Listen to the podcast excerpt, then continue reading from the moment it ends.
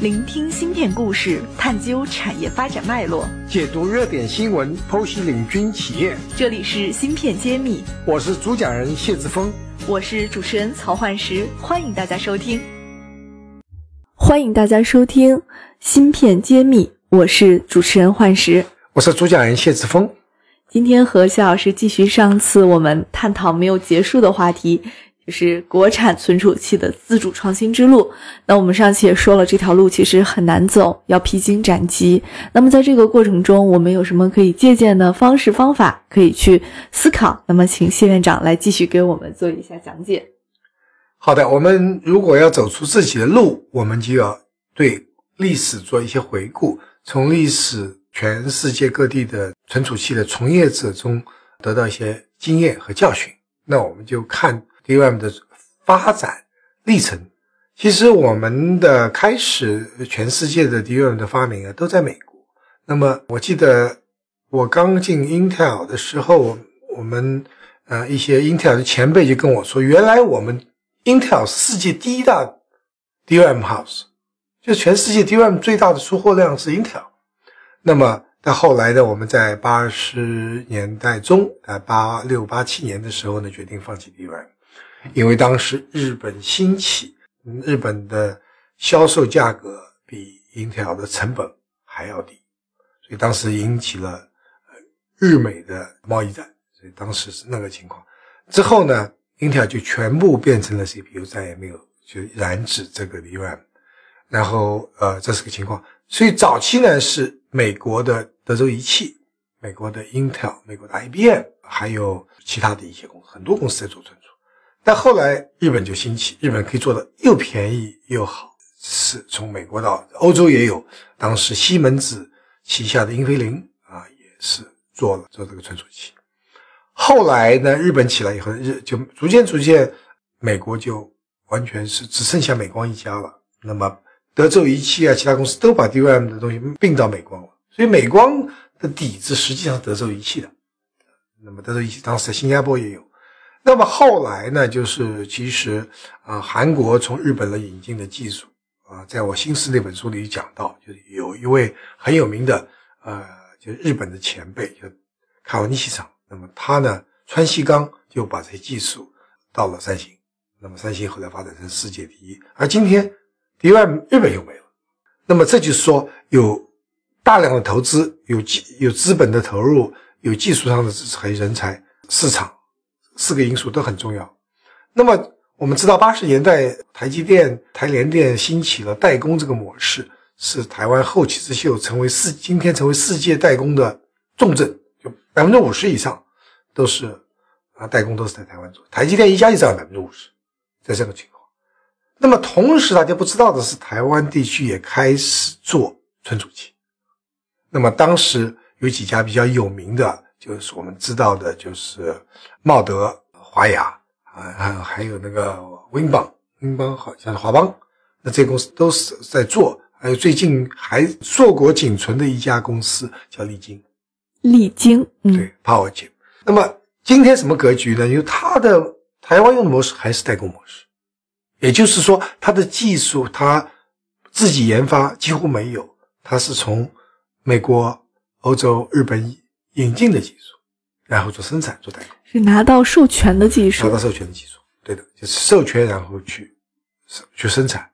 那么当时有一家公司呢，是台积电全资子公司，叫世界先进，也叫 Vanguard，他们也做 DRAM，就是说都以为张忠谋是代工的老大，其实他下面有一家全资子公司就是做存储器的，但最后结果是几乎全军覆没。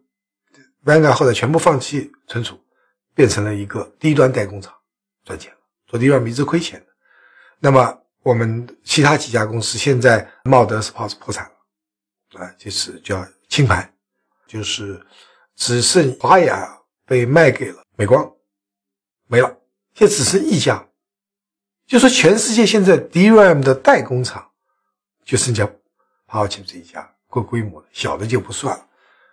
那么，这是我们要借鉴的经验，就是说，整个台湾那么多年做 DRAM，它没有自己制造的知识产权，自己它是靠引进的。但是它台湾有三家很有名的设计公司做存储器的 DRAM 存储器，而活得还不错，他就完全用代工，他设计不不生产。所以台湾三十多年下来了，它的代工做到世界第一，它的 DRAM 是蛮失败的。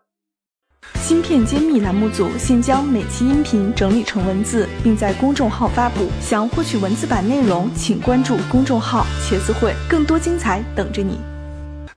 我想大家应该听懂这个逻辑了，就是台湾的存储设计公司活得还不错，但是台湾存储的代工公司基本都全军覆没。但是台湾的除了存储之外的代工，像台积电，又是世界最赚钱的，所以这个很很神奇。这里面值得深思。那我们要区别存储器和逻辑芯片都代工，它区别是什么？那我们就发现，这个逻辑代工，它每一颗逻辑芯片，它是非常不一样，千千万万种不一样的。然后你说是存储器生产，它每一个单元是一模一样的。它是这一颗芯片里每个单元就重复百万次、千万次、亿万次，就这样子一个结果，它就做到非常高的成品率。那技术不断在往下走。最近有个现象，就是说 DRAM 的这个技术啊，它做不小，每一代往下走，因为逻辑芯片还是按照摩尔定律，每每一代要减少一半面积。那个存储器芯片完全不是这么回事，走不小。那进往前走一代，比如说我们走到十四纳米，下一代走到十纳米到七纳米，那么存储器 DRAM 它走是说啊，我是二呃二十五纳米、二十二纳米、十九纳米、十八纳米，就一个纳米一纳米在走，它走不下去。所以这里面到后来呢，也就是说它是靠规模取胜，它的技术的先进性越来越改朝换代的往下一代走越来越困难。哎，这里我挺不理解的。我们市场上能感觉到的是存储器的进步是非常快的，因为我们拿着存储的内存卡体量越来越大，可存储的东西从几个 G 到几百个 G，现在价价格跟以前都差不多了。但为什么您说的技术反而是没有走下去？从技术上，它走到一些极限，确实是做不下去。但是呢，它怎么做？它用三维堆叠了。我们讲讲过长存的对，所以我从三维，从第三维维度找的。我们今天逻辑芯片三维堆叠的还是有限的，它主要还是靠晶体管的变成二维半三维，后面的技术后端的连线技术没有变化。所以您说的走不下去是指小线程的这个做摩尔定律这种越来越小做不了，但是它的支撑有个三维就堆，比如说闪存现在堆到全世界，呃，从三十二到四十八到六十四，现在六十四一个销售量最大的。九十六也出来了，未来是一百二十八，要走一百跌成一百二十八层的，跌成一百二十八层，是不是可存储的空间又是几何倍的增长？多少倍的指数增加了？所以你现在十个 G、一百个 G、二百个 G 在用的用的很多，里面都是三维的。所以其实大家不要太担心，你拍了很多照片，因为这个硬件的进步还是可以让你无限制的存下去的。非常快，我们的科学家工程师非常聪明，他们能够创造新的办法，总能让你。呃，有惊喜。那回到咱们今天说的这个国产自主创新，台湾的模式是这样的结果。所以在台湾，呃，我们很多同仁也在总结，就是我们如果老是等外国给我们转让呃技术，这个技术永远是落后的技术，最新的技术他不给你，他给成熟的技术给你。那么，是不是值得走一条路，说我们也研究最先进的，甚至下一代的技术，那么能够在世界上。并驾齐驱，互相转让专利，就说不能老是问别人来转让技术，能不能我们也发明一些技术，我们和国外的优秀企业互换专利？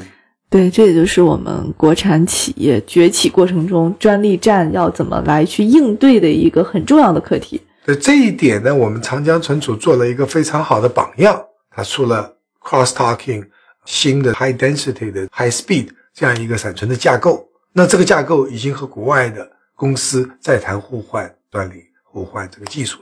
那么这样子就走出了一条路，和原来台湾地区做的存储器不一样的道。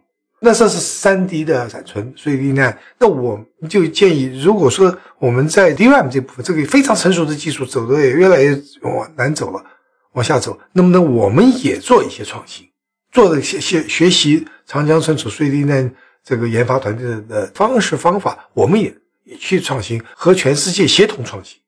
那么这个时候才是可能是一条新的道路，起码长江存储的瑞迪奈走的路还是大家都认可的，就是特别是呃杨博士到了美国，在那个闪存峰会上做的报告，这个是值得借鉴、值得学习、值得尊重，而不是说哎你们没技术的，这是我们卖给你们的，我们不卖你就没技术了。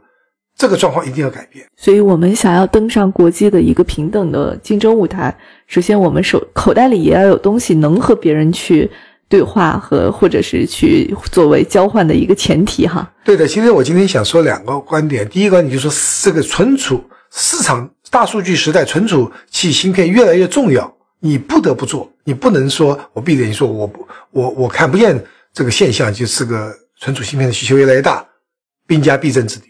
第二。